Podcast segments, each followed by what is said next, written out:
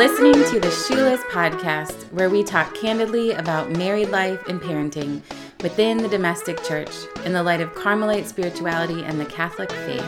We're your hosts, Donald and Megan Wallenfang, and we invite you into today's conversation of living Catholic with abandon.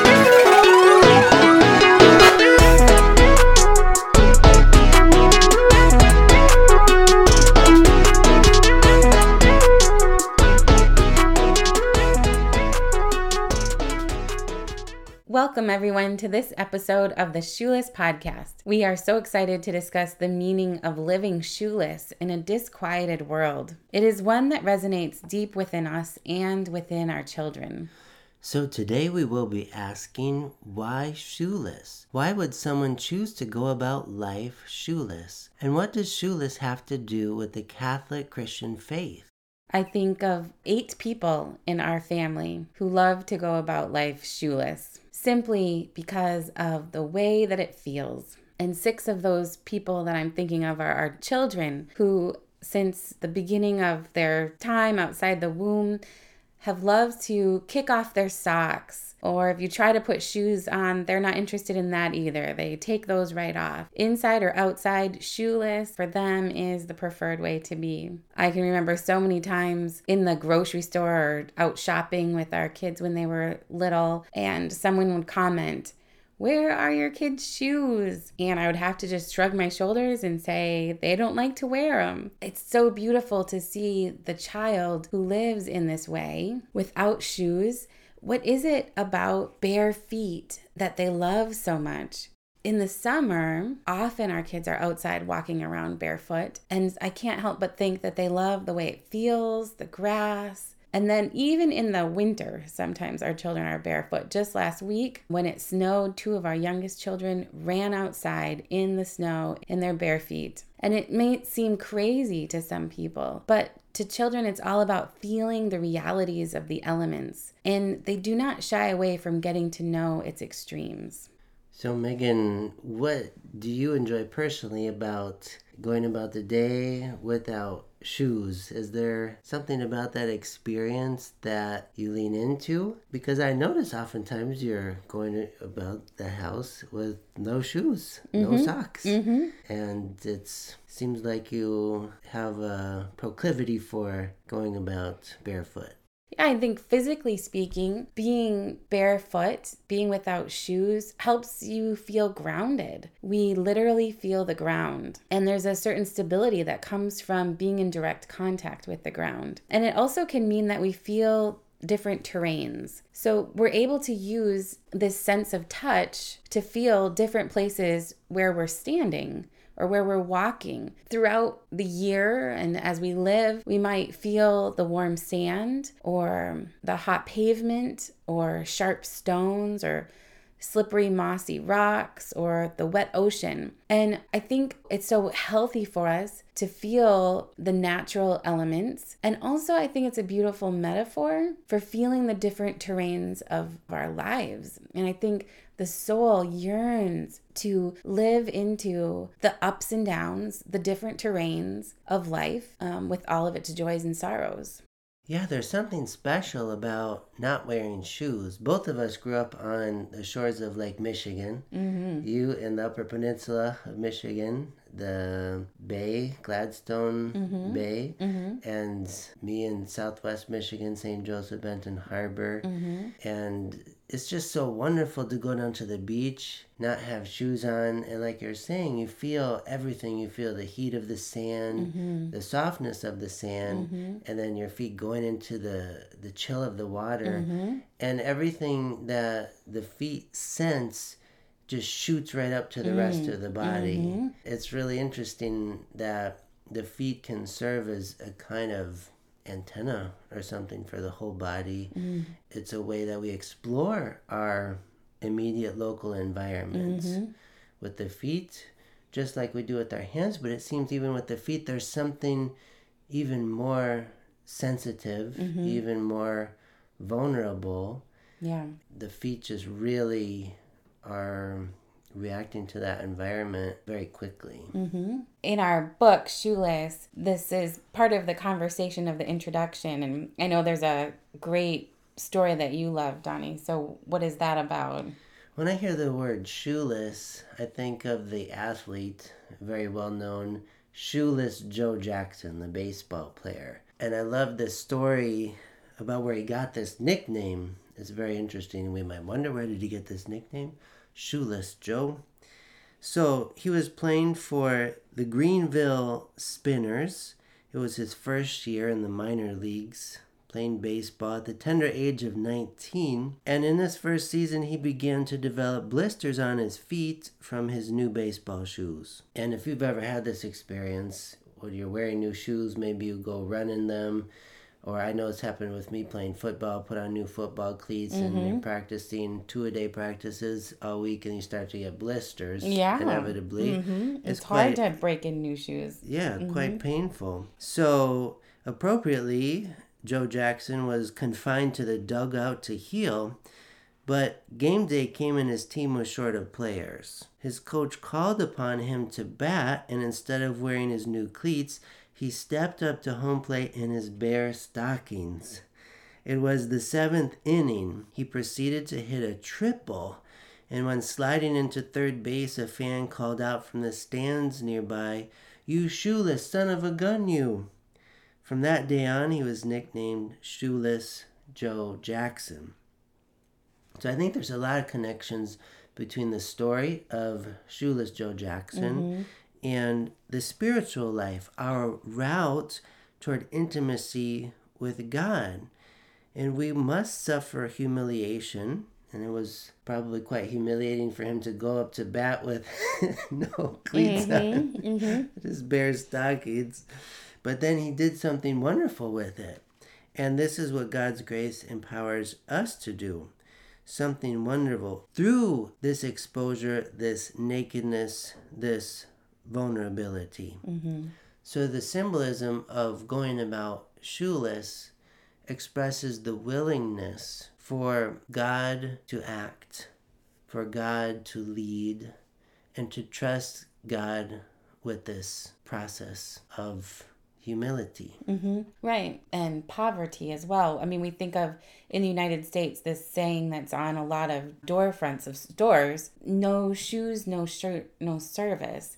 So if you don't have a pair of shoes to wear or you don't have a shirt, this might mean that you don't have the resources to purchase some shoes or a shirt. It really is a discrimination against serving people who are living in poverty, who are not able to walk in a store with shoes. This idea of not having shoes is a very impoverished idea because naturally most of us would want to have shoes on, but having no shoes leaves you in a place of poverty and of great humility. Most definitely, and it's a very rich biblical image. There's so many passages in scripture where we read about the main characters not wearing shoes or washing another person's feet mm-hmm. who does not have shoes on. Mm-hmm.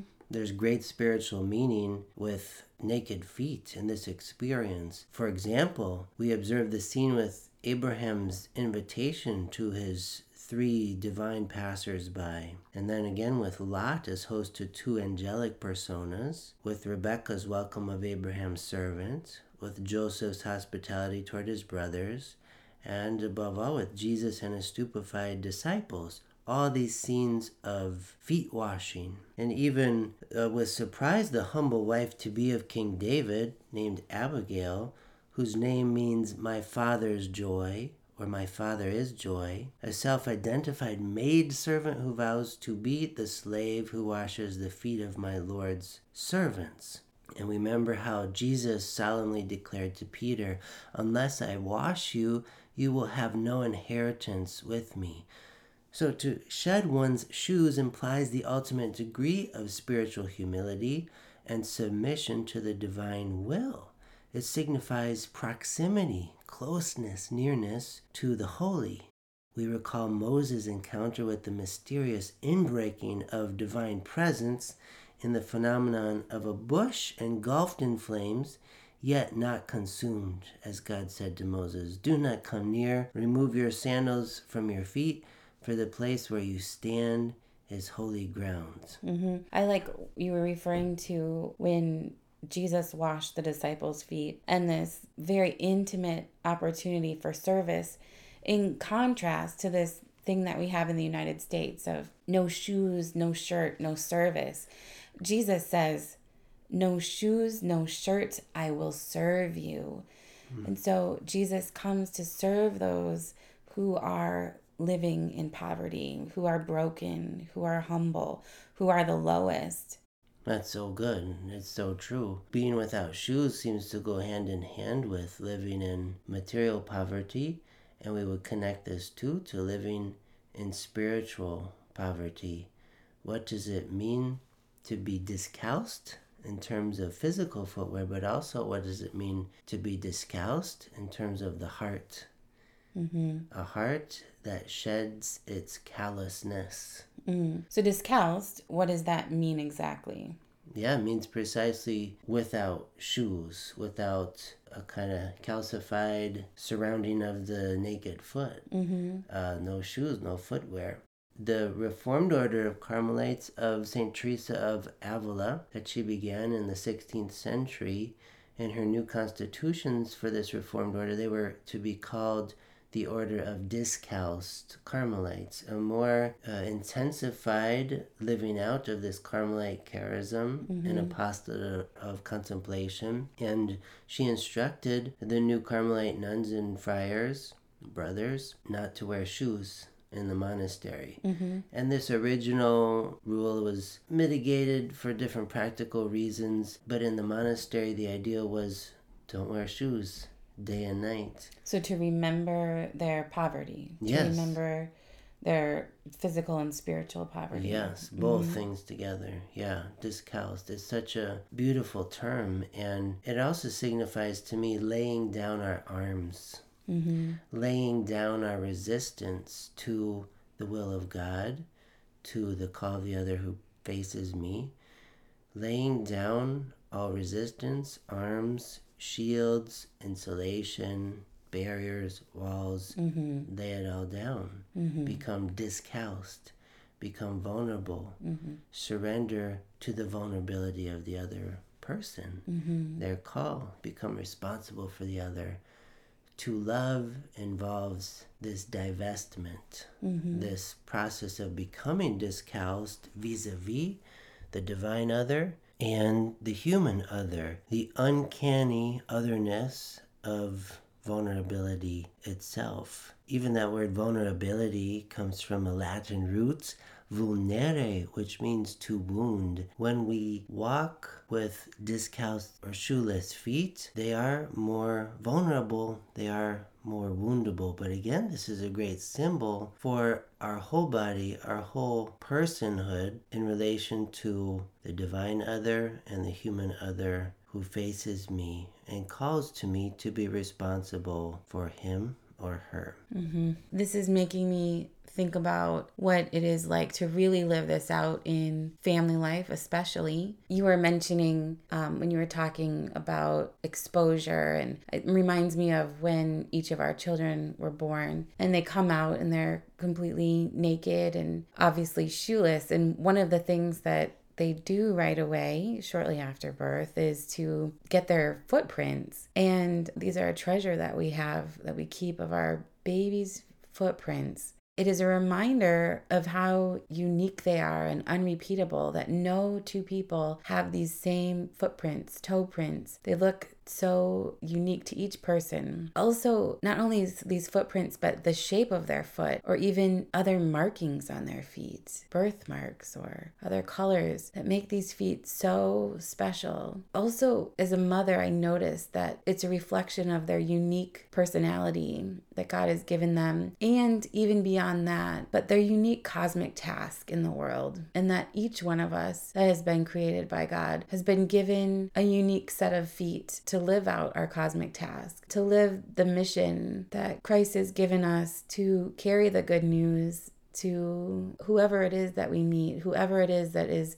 as you were saying, this other that we encounter, whether the other who faces us is within our family or without, outside of our family, that we carry this good news on these feet that were given in a particular way that was asked of only us there's a perfect scripture passage to go right along with what you're saying, Megan, from the book of the prophet Isaiah, chapter 52. And before I read it, I just have to tell a short story of one of my first real encounters with this Bible verse. Isaiah 52, verse 7. When I was writing my master's thesis at St. Norbert College in Northeast Wisconsin, I chose the topic, or maybe it chose me, better to say, what exactly is the good news of Jesus when we say the gospel of Jesus Christ is such good news? What is it in a nutshell to sum it up? And I was familiar with this verse that talked about this good news and the one who brings the good news. And I was so excited about it, I had to read it in the original Hebrew. So I ordered the original critical edition of the Hebrew scriptures from Amazon, and it was delivered to our house and I opened the package and I went right for this passage. I had to see it in Hebrew. And the pages were missing. Mm. the pages of Isaiah chapter 52 and surrounding chapters were missing in my critical edition. That's crazy. So it ended up being an uncritical edition for that reason. And I had to return it to Amazon and get um, a different replacement one, which did include all the pages and I loved to read this in Hebrew, but the verse in English translation is this How beautiful upon the mountains are the feet of the one bringing good news, announcing peace, bearing good news, announcing salvation, saying to Zion, Your God is King. So when you're talking about the beautiful feet of the infant who comes into view after birth and we get the footprints of the infant. And the infant, we read elsewhere in Scripture in the book of Psalms, on the mouths of infants and babes, mm-hmm. the Lord has found praise to mm-hmm. f- fool the enemy. Mm-hmm. And this is so true that the genius of the child in him or herself is good news. The infant testifies to the good news of the infant Christ. Mm. The religious potential of the child is there even in the infant. The very mm-hmm. early nascent stages of development and very early childhood, uh, the stages of being an infant, a toddler, through all the planes of development. Mm-hmm. In this verse, how beautiful upon the mountains are the feet of the one bringing good news. The beauty of the feet and we think of the discalced feet, especially. We think about the infant Jesus with his discalced feet, mm. the toddler Jesus with his discalced feet, the young child, eventually the adolescent, and then the fully grown man Jesus with his discalced feet, his feet that walk on water, his feet that tread on the serpent, and his feet that he gives over to walk the way of the cross and then to be nailed to the cross mm. for our salvation. And these feet are beautiful because from them salvation flows.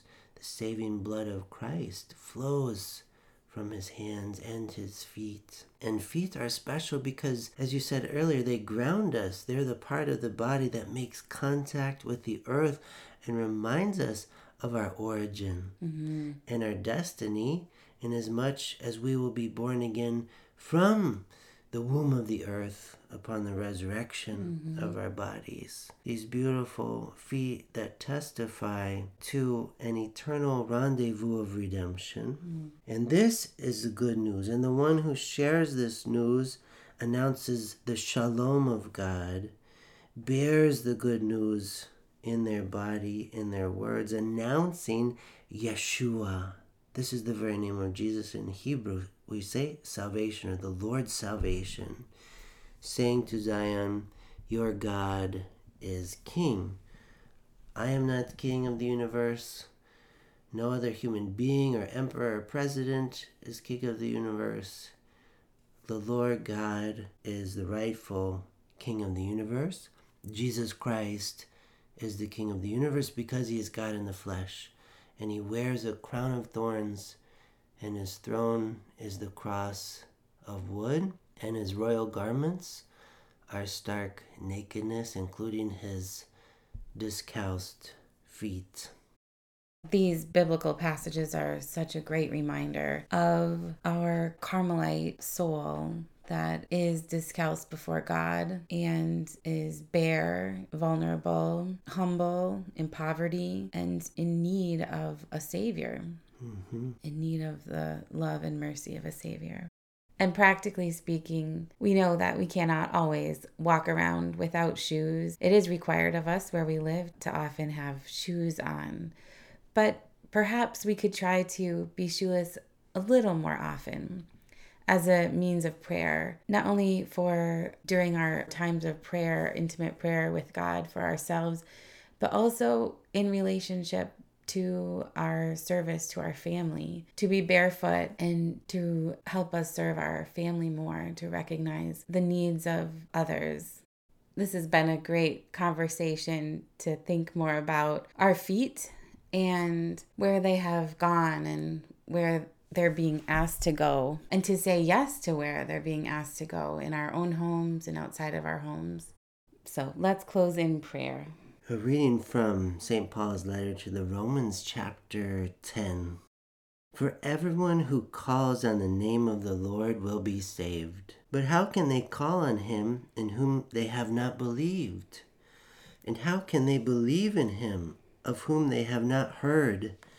And how can they hear without someone to preach? And how can people preach unless they are sent? As it is written, How beautiful are the feet of those who bring the good news. Thank you, Lord God, Father, Son, and Holy Spirit, for this blessed time to seek your face, to call upon your name, and to ponder what it means to live shoeless. Shoeless feet and shoeless hearts before you, before your majesty. May you continue to teach us what it means to live shoeless after your own discalced feet, going the way of the cross all the way to Golgotha, the place of the skull, to give your feet up to the point of abandonment to do your Father's will out of love for us your beloved children. We praise your name, O Lord, as we say, Glory be to the, the Father, and, and to the Son, and to the Holy Spirit, as it was in the beginning, is now, and ever shall be, world without end. Amen. All the Carmelite saints, pray, pray for us. In the name of the Father, and of the Son, and of the Holy Spirit. Amen. Amen. Thank you for joining us on the Shoeless Podcast. We hope you continue the conversation in your own home and with the people you love. We hope it challenges and inspires you to walk shoeless in the world and to live Catholic with abandon.